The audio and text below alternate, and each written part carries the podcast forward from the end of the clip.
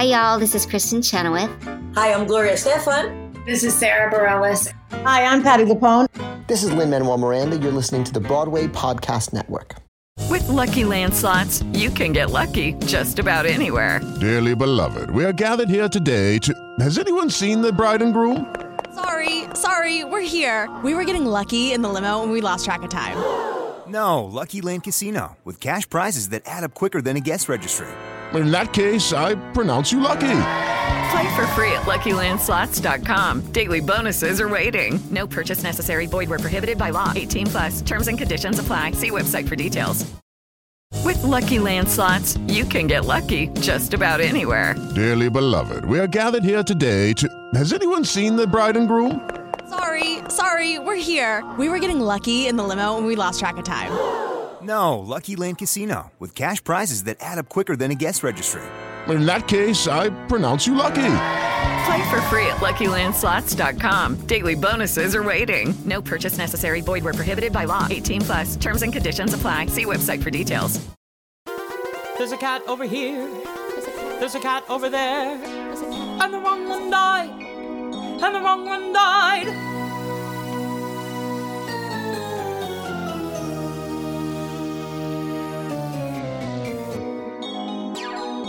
Welcome to The Wrong Cat Died, the podcast breakdown of the catastrophe. I'm your host, Mike Abrams, and today we have another amazing guest. She's played a lot of cats, but most notably was Bombalurina in multiple productions of cats, including the second and third US tours, as long as playing it in Germany. So welcome, Adrea Gibbs, and thank you for joining me.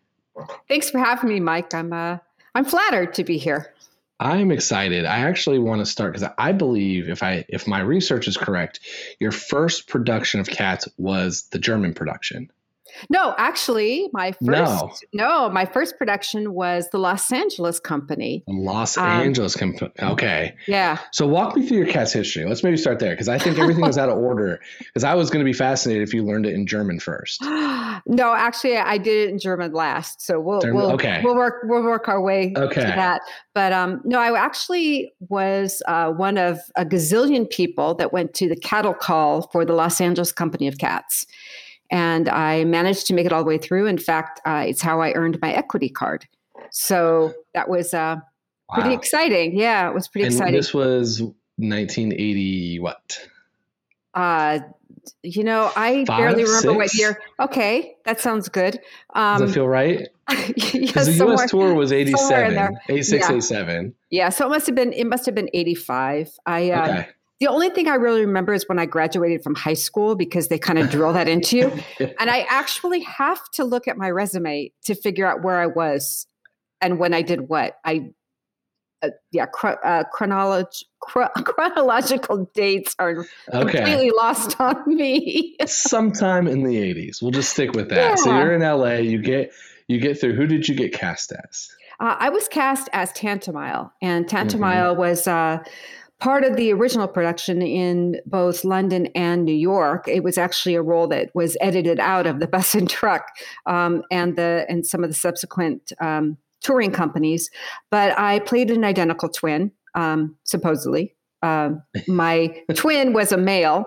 Um, my first twin was a, a fantastic dancer um, by the name of Serge Rodnunski, who was from formerly with the American Ballet Theater, and he was just tremendous to work with. In fact, we um, we got to do a really nice little bit of a duet when we appeared on Fame, uh, which our LA company did with um, on the television show, and we got to do a really nice little pas de deux, very small Wow. thing, and uh, and that was great. And then my second twin was a, a amazing actor by the name of Mark Oka, and and so we, I went through two twins through the course so- of my history.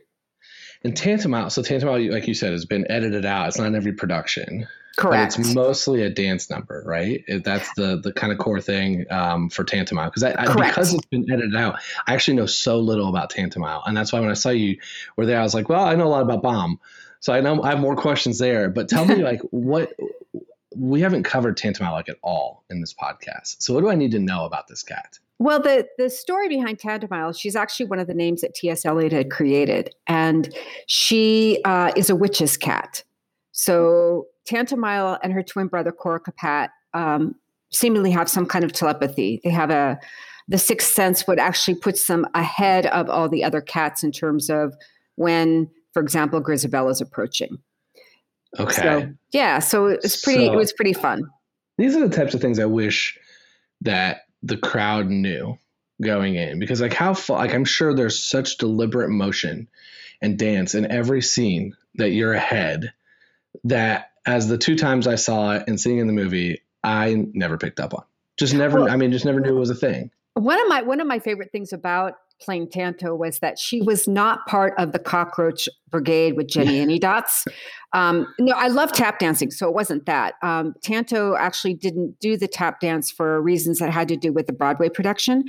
So, because they were replicating that particular show, then my character didn't do the tap dance, but they wanted me to stay on set. So, what was really interesting was I climbed up to a platform on the second level. This is a Los Angeles show. And I just sat and would stare at some poor unsuspecting person in the audience the entire number. and it, it was hilarious because you would notice people would would realize they were getting looked at and then they would look up and they would see me staring. And then you'd see them nudge somebody else and they kind of look up and then they'd go back to watching the number they'd look up again and see that I was still staring at them and it was it was quite fun. So uh, That that is it gave me a great moment it gave me a great moment. I got really really good at staring down people. Did anybody come up to you after saying what was that all about? Uh, yeah, I actually, I, I, this is really weird. So, as one might imagine, you kind of can gather sort of fan bases, like people that start to kind of follow your your cat. I, I feel this was a lot more common in Starlight Express in Germany. There was a Mhm. huge fan thing there, but um, and and to some degree at, at Cats in Hamburg as well. But there were people that came back and saw the show quite a few times with the Los Angeles company, and there were people that would send me notes um, backstage and just tell me how much they enjoyed the performance, which I thought was really interesting because Tantomile doesn't have a lot. She doesn't really have a lot of standout moments, you know, compared to Mhm. a lot of the other cats in the company. But um, I found out later too that a lot of the ushers used to like to watch me perform because they they appreciated the fact that I was giving 110% regardless of where I was on the stage. That it was for me, it was always about delivering the very best show I could to whomever was in the back row in the back corner of the theater who maybe having their first theatrical experience. Um, maybe saved all their money to come see this show. Maybe this is the Mhm. only live theater they were go- ever going to get to see. And so for me, performing for that person in the back row was the most important thing to me, regardless of how I felt, the kind of day I had, what have you. So I always felt that that was a piece of what my job was. That's, I mean, and it's refreshing to hear because I, um, huge sports fan, watch a lot of sports, and I don't think that that's always the case in a lot of these games that you watch at the professional level, where they do kind of mail in some games. And so hearing that's like every day, eight shows a week, that you're always going to do it because that might be the one time that that one person is going to see you is is is really um, cool to hear. I, I'm curious to hear a little bit about the the fan base is so like to your point there's i've i've interviewed some people who've seen the show many times and watched to watch one number versus me who only saw it a couple times kind of watched the whole thing just mesmerized. Um did you once you knew somebody was there like was a super fan that you that wrote to you i guess this is probably a little bit harder pre social media days but now you kind of get the interaction. Would you have tried to stare down that person? Did you If like I- seek people out If I knew they were there, I would. Like if I knew who they were and I knew where they were seated and I could see them, then I would do that. Um, I did it to like my parents, right? when, they, when they showed up, um, because why not, right? Yeah. Um, and and other friends, other people that I knew came in, and but sometimes you know it was just it was just fun. It was just trying to find somebody that I thought might respond or I thought might Mhm. you know connect on some level. So it was it was a game for me. It was That's it was fun. Yeah. So now, post LA, what's what's next in the Cats history? Is this the, Well- the second U.S. tour? Um, yeah, it was the second national. So it's where where I met up with uh, a bunch of the the cats that had done the um, Cats for COVID relief benefit. Um, I came in. I was the second Bombalurina. I came in fairly early to the company. Um, so it, it, was that was phenomenal. It was um, first of all, I was flattered that I was I was moved into Bombalurina that role because I I liked that role. I liked the character. It was very different from who I am as a person. So it was mm-hmm. kind of fun to play something different. Um, but there were, it, was my first chance to meet a, a, gentleman by the name of Jimmy Walski, who's become a very good friend of mine. And he was our dance captain on the show. And I only had one week. I went in Baltimore. I had one week uh, to get ready to go into the show. And the show, for all intents and purposes, the choreography was similar, but there were enough uh, differences, you know, that I had to learn my paces again, right? And mm-hmm. then, of mm-hmm. course, I had to learn the, the new numbers um, in in new in new stagings. What was really fun was opening night, um, my first show. I got into Act Two. I put on my Siamese costume went on the stage and realized we had never staged the Siamese costume or the Siamese number at all. And I had absolutely no idea where I was going to go. And so all the other uh, all the other cats were kind of pushing me around to where I needed to be for the number and I could hear Jimmy Walski laughing in the back of the theater because I was running around this Siamese that had no idea where they were going getting that, caught on stuff, getting hung up in the curtains. It was it was hilarious. It was so funny. that, that is awesome. And so I'm sure he knew right away, like, oh, we forgot this. Oh this, yeah, the stage. Yeah. he, he said it was one of those things. Like as soon as the boat came down, and as soon as the Siamese made their first appearance, it was that big, oops yeah. moment. that is that is great. So that so that production was really the first time Cats was in major cities. So I love hearing like what was the reaction like in like on tour to the show. I mean, I know it was it's now such a polarizing show, but back oh, then yeah. this was was a very I mean it was a it was a hit. People keep calling it the Hamilton of of the time. Yeah, I, I think it still in its own way was polarizing. There were definitely people that didn't like the show, it didn't appreciate the show. Uh, but I think the thing that the show brought to to the public was simply that for anybody who has never seen the theater or people who have seen the theater it was it was an event that was very welcoming to everybody. You know there wasn't a storyline that you had to make sure you paid complete and total attention to um, in order to get from point a to point b but it had great music and catchy songs and great characters. And of course the costumes and the set and the makeup just you know people were overwhelmed by. Mm-hmm. So I think that was uh, I think that was the beauty of the show. I think that still is the beauty of the show. Um, and to me, it was really important that um, you know again I think I think sometimes I'm a little bit different breed than other people. Cat breed, I guess, than yeah. other people. Um, but you know for me it was really important to connect with the communities that we went through so i was I was that one person that when I came out the stage door and people were asking for autographs and wanted to talk about the show, I would stay and talk to people, which interestingly enough, you could get away with ignoring people or scuttling by people very easily because it was really hard to tell actually who was on stage mm-hmm. and who wasn't with the makeup and the hair and the costume and everything. So I did have colleagues that made very quick exits and preferred not to be in the public, but I always felt like that was anybody that came and hung out at the stage door asking to talk to somebody. I felt like that was a really important part of the show, too. Mm-hmm. What type of questions did you get at the stage door with a show like Cats in the '80s? I mean, like that's that. There was a there was a super fans, but it's not like now, where now there's a lot of you know there's 40 plus years of content of what people know about it. This is still like the first time a lot of people probably ever got to see it.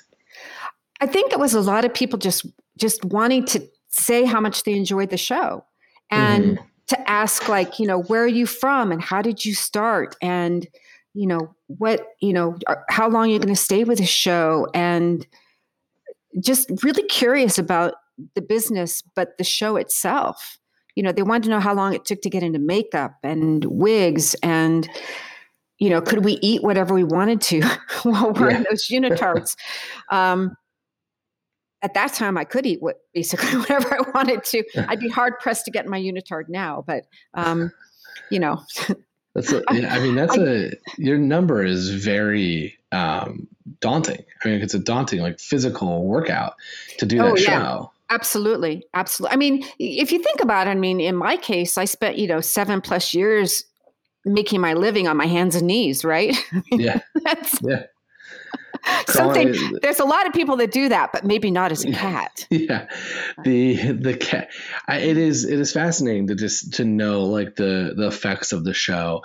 I I am curious. There's because I think your your number Macavity hmm is an a polarizing number in a sense of like there's Tugger for the the moms and someone said that it's Macavity's number for the dads.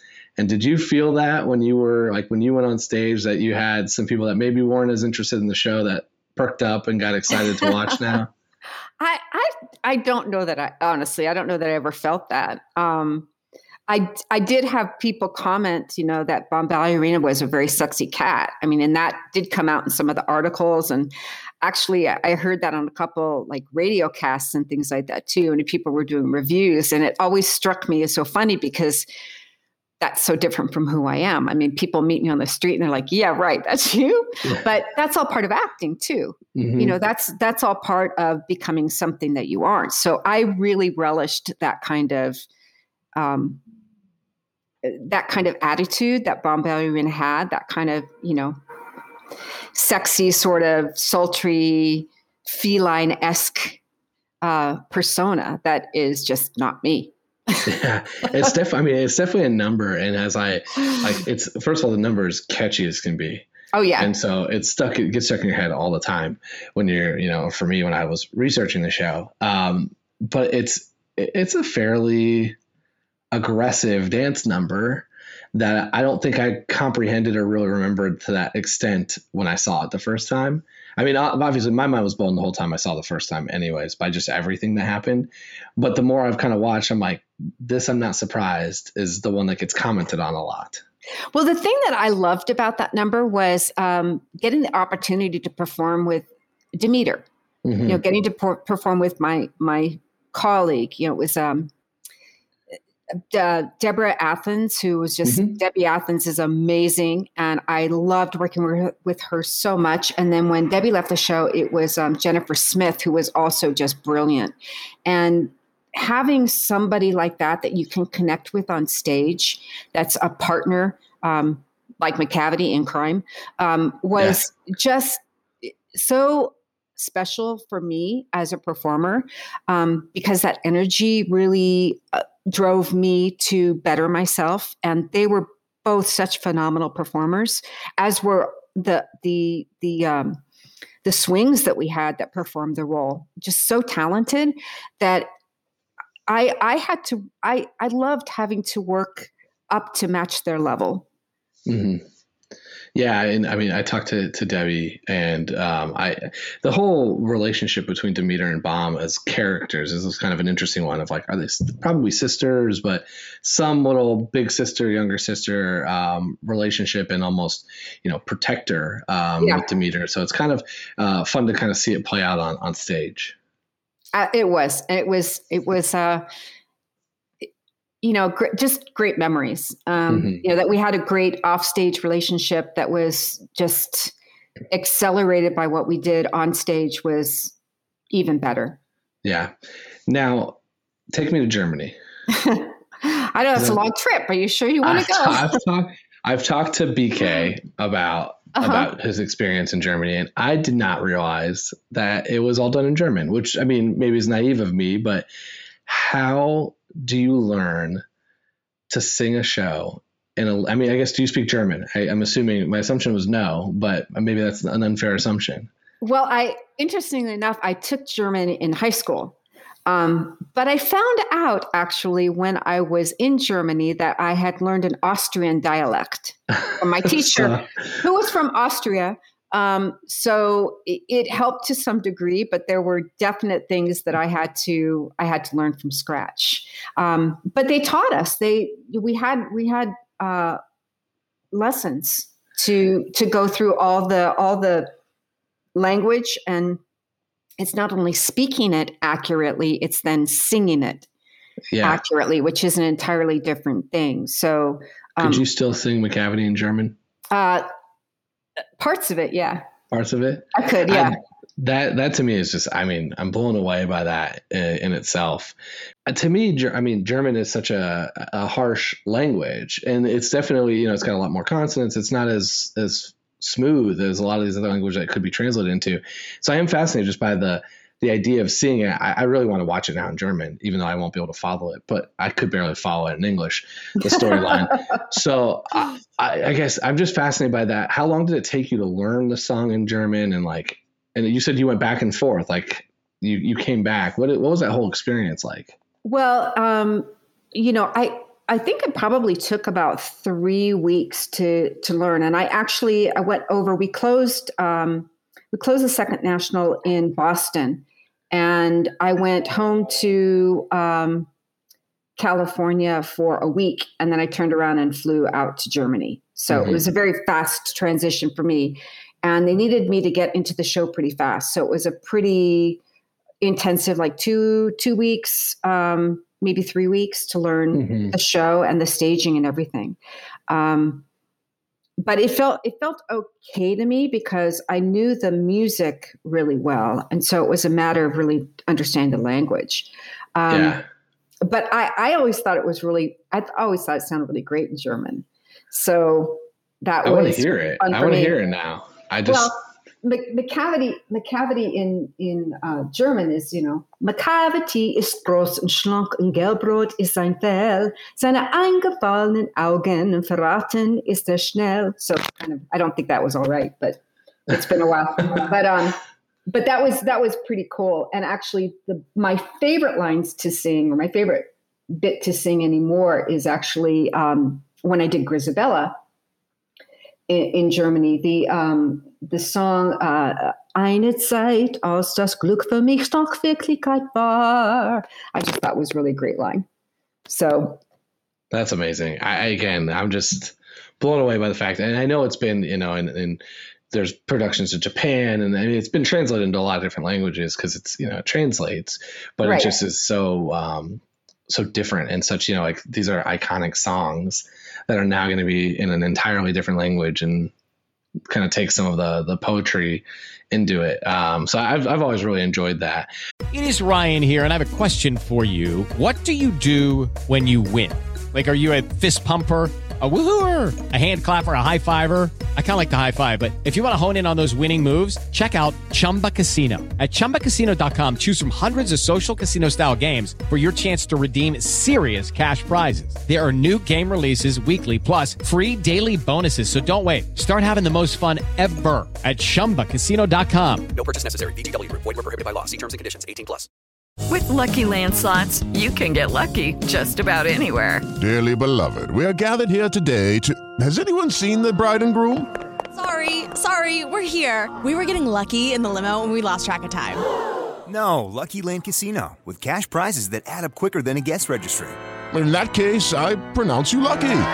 Play for free at LuckyLandSlots.com. Daily bonuses are waiting. No purchase necessary. Void where prohibited by law. 18 plus. Terms and conditions apply. See website for details. I want to talk a little bit about um, the plot. I, I am fascinated by what you were told about your characters. So, when you were learning Tantamile and Bombalurina, what were you told about their backstories?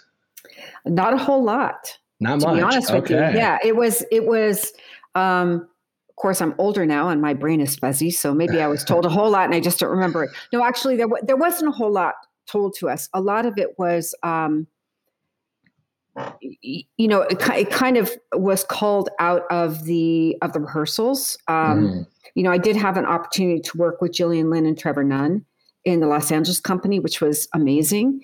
Um, and they were actually able to kind of uh, you know give us some insight and talk a little bit about the expectations of the cats not necessarily the characterizations but the expectations and then like for the twins, you know, for Tantomile and Coricopat, it was, you know, you guys are connected by a psychic bond. You do things together. You hear things together. You, um, you know, you you have this this connectivity.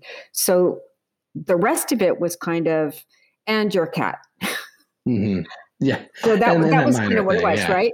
Right. And and with Bombalurina, it was it was sort of a similar tale. It was like, you know, she's sexy, she's sultry, um, she is protective of Demeter. Um, you know, she's she's smart, she's slick. Um, there was one point where it kind of said she was the counterpart to Tugger, um, you know, the female counterpart to Tugger. Mhm. I can see so that. Yeah, so that's kind of the that was kind of the gist of of that particular character. And part of the beauty is, you know, that also gave us the freedom to really be able to develop what directions our own characters, individual characters would go. So while there were similarities from show to show to show, you know, you would see one ballerina, Bombalurina here, you'd see one Bombalurina there. Um, there was consistency, but there were also those same differences that you would find if you saw any other show Yeah. between you know one you know from one performer to another um, because they bring their own personality and and characterization. hmm It's it's really fascinating too the the look of it as I've tried to, you know, one thing I was early on trying to solve was the cat's family tree, who's who's mom, who's dad, who's brother, who's sister, and there's no there's no rhyme or reason to it. And I think the reason that I've I've kind of come to the conclusion of is that too much is related to friendships off stage, and so there might be two cats that like t- the twins are twins but if there's cats that are supposed to maybe not be as as close but they're really good friends from a different you know from performing in another show then they might have a, a really strong chemistry on stage even though the cats technically might not have that relationship that you would see but the audience notices it and so the audience thinks there's a relationship and so there's no way to be able to say like i've got a few i think demeter and Bomber sisters I think there's, you know, there's some relationship between D- Demeter and Macavity. Like there's a couple things that are consistent across all shows, but then it's just a free for all. Yeah. Uh, well, I think over the I think yeah, I think it's interesting too because we've gotten into um, you know backstage we talk about what kind of relationships we thought there were among the cats. I mean, it's Mhm. discussions we have ourselves, and we talk about things like the costumes, the way the the way the costumes are designed. Is there an intentional relationship um, behind some of the designs? Because some of the cats have the white, you know, kind of the white chest area. You know, Bombi has it, uh, Demeter has it, Syllabub, um, you know, a few others have kind of that white. Um, but there's color variations. And the color Mhm. variations, does that mean that, you know, is Syllabub Demeter's daughter? Is, you know, so there's, there's, I think there's always that kind of interesting sort of question. I mean, is, is Victoria somehow related to Rumpleteazer because they're both, you know, they're both white, even though Rumple's got the orange and yellow and, you know, hmm a There's only a couple. There's only a couple that wear um, collars, which a lot of people wonder if they're owned by the same human. Correct. Um, type of thing. So there's there's a lot to it. It gets really really crazy if you start like trying to look through the rumor mill because there's no rhyme or reason to it. Um, and I'm, Cats conspiracy theories. yeah, I'm wondering how many I've made up too, just to like try to add to things. But I, I've enjoyed it. That's what's made the show so interesting because I'm very interested in it from the story, from the storytelling aspect of it purely. Because I'm not a dancer, I'm not a singer, I'm not a, I'm not a theater major, or you know, I, I have no background on that, and so I really enjoy the storytelling, which I think I want to get into. But before we do that, I want to hear a little bit about the benefit because there was a benefit that happened um, late last year, 2020, that Mhm. was for um, by your cast uh, that because you did this incredible benefit when you were on tour and then you kind of brought it back. So tell me a little bit about it. Tell me about your involvement um, um, and what, you know, what kind of sparked this idea. Well, you know, we did one of the very first uh, benefits ever for AIDS um, in Mhm. Kansas City um, for uh, in uh, as a tribute to Michael Bennett, and that was really our, our company was very dedicated to doing whatever we could to be of service to our our uh, Broadway brethren and sisters who were suffering through this really difficult time in history. And people were not understanding what it was and and there were a lot of people that had uh, turned away from a whole variety of entertainers because they were like oh well you know they're they're pariahs right? And this was an opportunity for us to try and celebrate those who were in a very difficult position and wanting to do what we could to make sure that that they had um, that they had what they needed to mm-hmm. be able to to get through this horrible horrible um, event and so i think that when opportunity presented um, when Austin Jeton reached out to Jonathan Cerullo and said, Hey, isn't there something that we can do? It was in the spirit. It was in exactly that same spirit that we had cultivated, you know, so many years ago together as a as a company. And it was amazing how quickly everyone drew together to say, yeah, let's do this. Let's let's make this happen. And it had been a long time mm-hmm. since a lot of us had been in contact with one another. So while we were focused on doing again what we could to help people who were suffering through COVID, um, it also was way for a lot of us who were very isolated to be reminded of that special bond we had with one another when we were touring together and and really rekindle some friendships that that uh, perhaps had gone dormant, had never gone away, but were just dormant. And it has been a, a side benefit of the benefit mm-hmm. that um, we have now regularly been connecting and sort of reinvigorating ourselves with these friendships that we had so long ago. Um, and a big piece stemmed out of this collective belief that helping others is the right thing to do. Mm-hmm. And so you had an event. And we did. Yeah, I mean, and it was it was I, loved it. I, wa- I mean, I watched it when it came out, um, and it was for COVID relief. And so, Correct. Um, how did the idea come about? I mean, that I, I loved hearing the backstory of like how to how to help, but how did the idea come about for actually the event? Because I think you re-recorded a song um, and you re-recorded a, a version of Memory, right, for the event. Correct. Well, we um, it, it was it was really amazing. You know, we've got some incredibly talented people that were part of the company that have gone on to different different aspects of theater um, or or other realms in general, other industries, and there was a core group of individuals that pulled together that actually wrote the script, um, and put time and energy into cultivating something that was going to be a, a message driven program um, founded out of our our cats collective so we did the opening song and there were uh, a, a, variety of us that did the recording uh, together independently yeah. solo nothing like singing by yourself trying to you know remember something from you know 2000 years ago. Try, yeah. try, you know and there's not an orchestra and there's there's nobody else to help you. You're just barren in your own room. It was pretty interesting. Um, but then it was all you know record everybody recorded their bits and then it was all uh, engineered and and put together beautifully. And there were these different segments that were directed by different folks from our group. Um, and it was it was it was honestly a team effort to to pull this off and put together something that wasn't just a one off song, but it was really a whole event. It was really a mm-hmm. whole spectacle that was uh, bringing everybody together, but also highlighting how important it is to support members in our community, especially during during this time of COVID when so many of our fellow performers and stage managers and dressers and makeup team and you know wig designers and costumers are are all out of work mm-hmm. yeah i mean and it's you know it was it's it's great to see the amount of money already raised. I love that, and um, that it's still uh, the the donation page actually still up. So I will mm-hmm.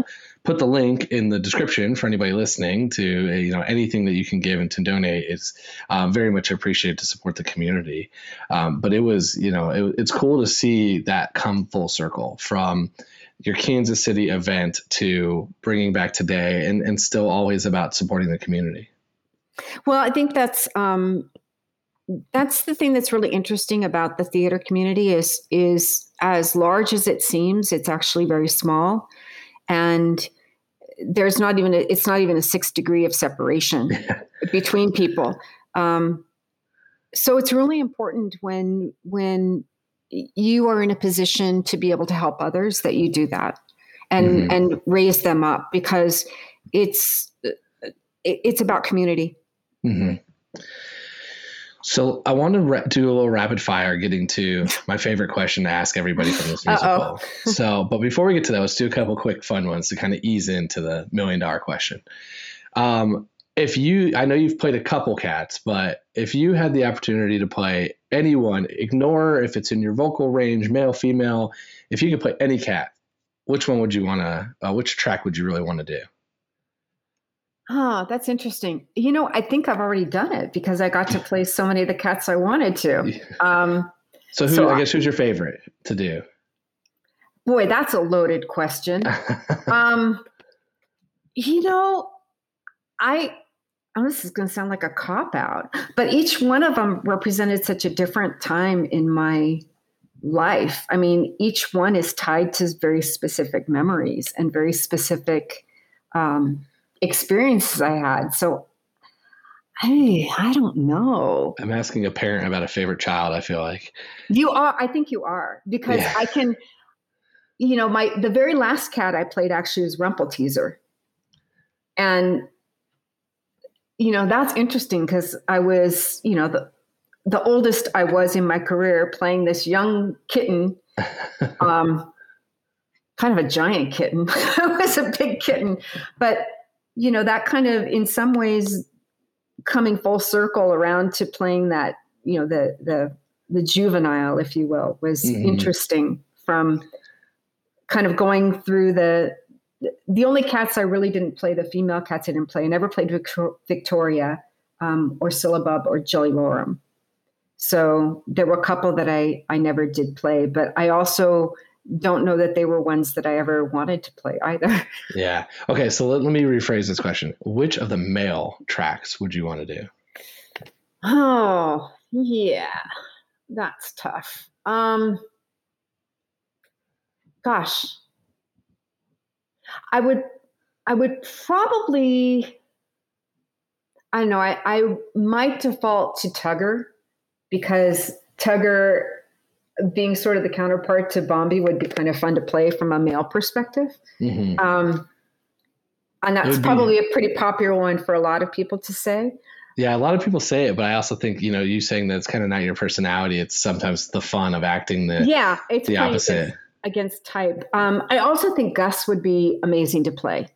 Um, then you got to do Bustopher though, and a couple others with that, and, right? And yeah, and Bustopher I thought was hilarious. Yeah. So you know okay I, okay i think there's i think there's there's some value to that so you just want to play every you just want to do every single track um, well this is going to be a hard question then i guess for you next which is which is your favorite and least favorite cat oh my favorite my least favorite cat huh I suppose I could pick one like Jemima that no one ever sees because she's not in the company anymore.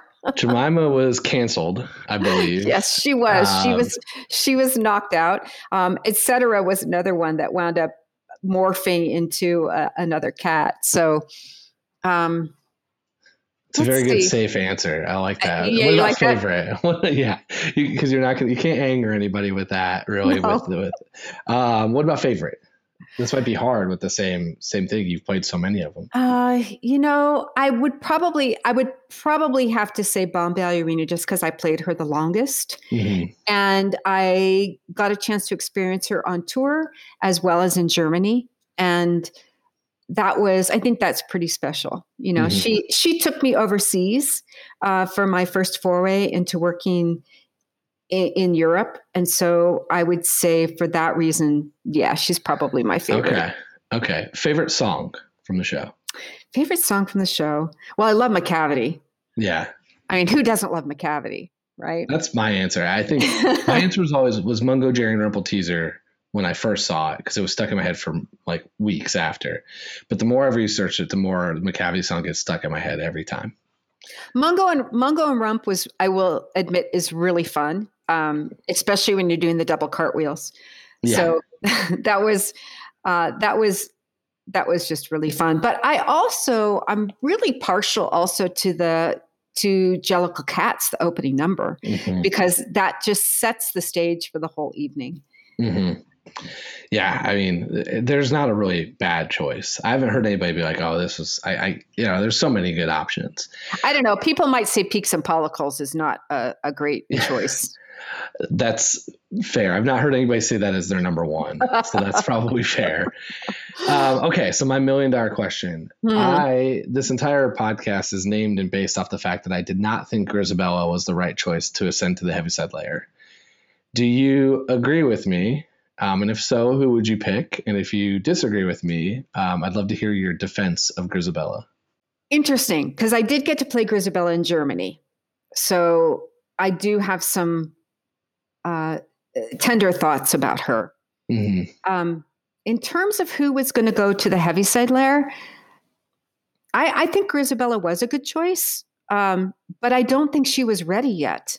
To be honest with you, I think that she still had more to do in her current life um, to come back and be celebrated the way she was. I really think that it should have been Gus going. Love it, Team Gus. It's the most Yeah. common answer because I think Yeah. it's if it fits the right narrative, um, based off of if you really break down who's probably ready to go. Yeah, he he was he was tired. He had he had he had done what he was meant to do and he still reveled in that, but it was probably time for him to um to travel onward. hmm All right, I'm I'm a fan. Anytime somebody says Grizabella's the wrong choice, so um, I, any um any I mean again, this has been great having you on to chat through it. I really appreciate you taking the time. Any any parting words from from your cat's history before we before we take off? You know, I I feel so fortunate to have had the opportunity to be a part of that show from being part of the original company in Los Angeles, getting moved over to the uh, second national tour, which was interesting because a lot of my colleagues in Los Angeles actually went to the bus and truck. Um, Mhm. which was a new company that formed just after the Los Angeles company closed. So a lot of them moved on that onto that company. I thought I was going to go there. Uh, I found out later that the reason I didn't was they knew um, they had an inkling that this opportunity would come up in, at the national and then actually uh, the national too, and wanted to move me over there. So I had uh, the the tremendous blessing of working with this national two company, which continues to be in my heart, um, as does LA. But there's just this really special bond with that group. And then I got to go and and live and work in Europe and do you know not only cats over there but Starlight Express and um, and also did a lot of directing and choreography um, when I was working over there as well. So the show has given me so much um, in terms of memories, no pun intended, um, or memory, um, and and just having to having been able to do and see and experience so much. Um, you know, I may not have a dime to my name, but I am so wealthy when it comes to the friendships and the experiences and for me it's about paying it forward you know it's talking to people that are still interested in the show it's it's those nights of standing outside you know for an hour two hours at the stage door talking Mhm. to people that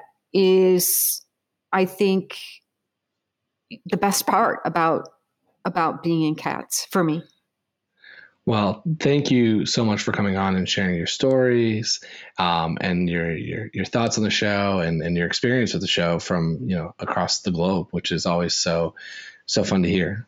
oh it's been my pleasure mike i've kind of enjoyed going down this uh this path yeah, a little bit down memory lane a little bit, yeah.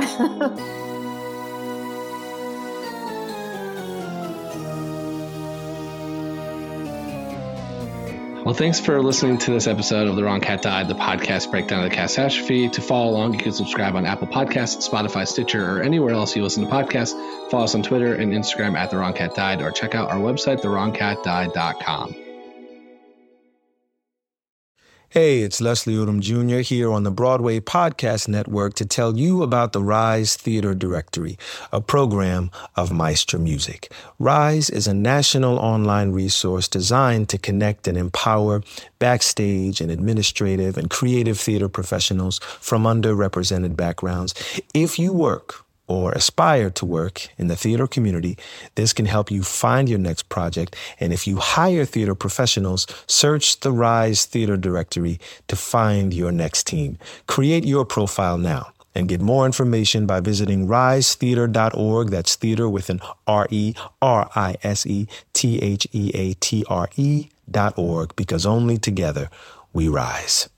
Step into the world of power, loyalty and luck. I'm gonna make him an offer he can't refuse. With family, cannolis, and spins mean everything. Now, you wanna get mixed up in the family business. Introducing The Godfather at ChumbaCasino.com.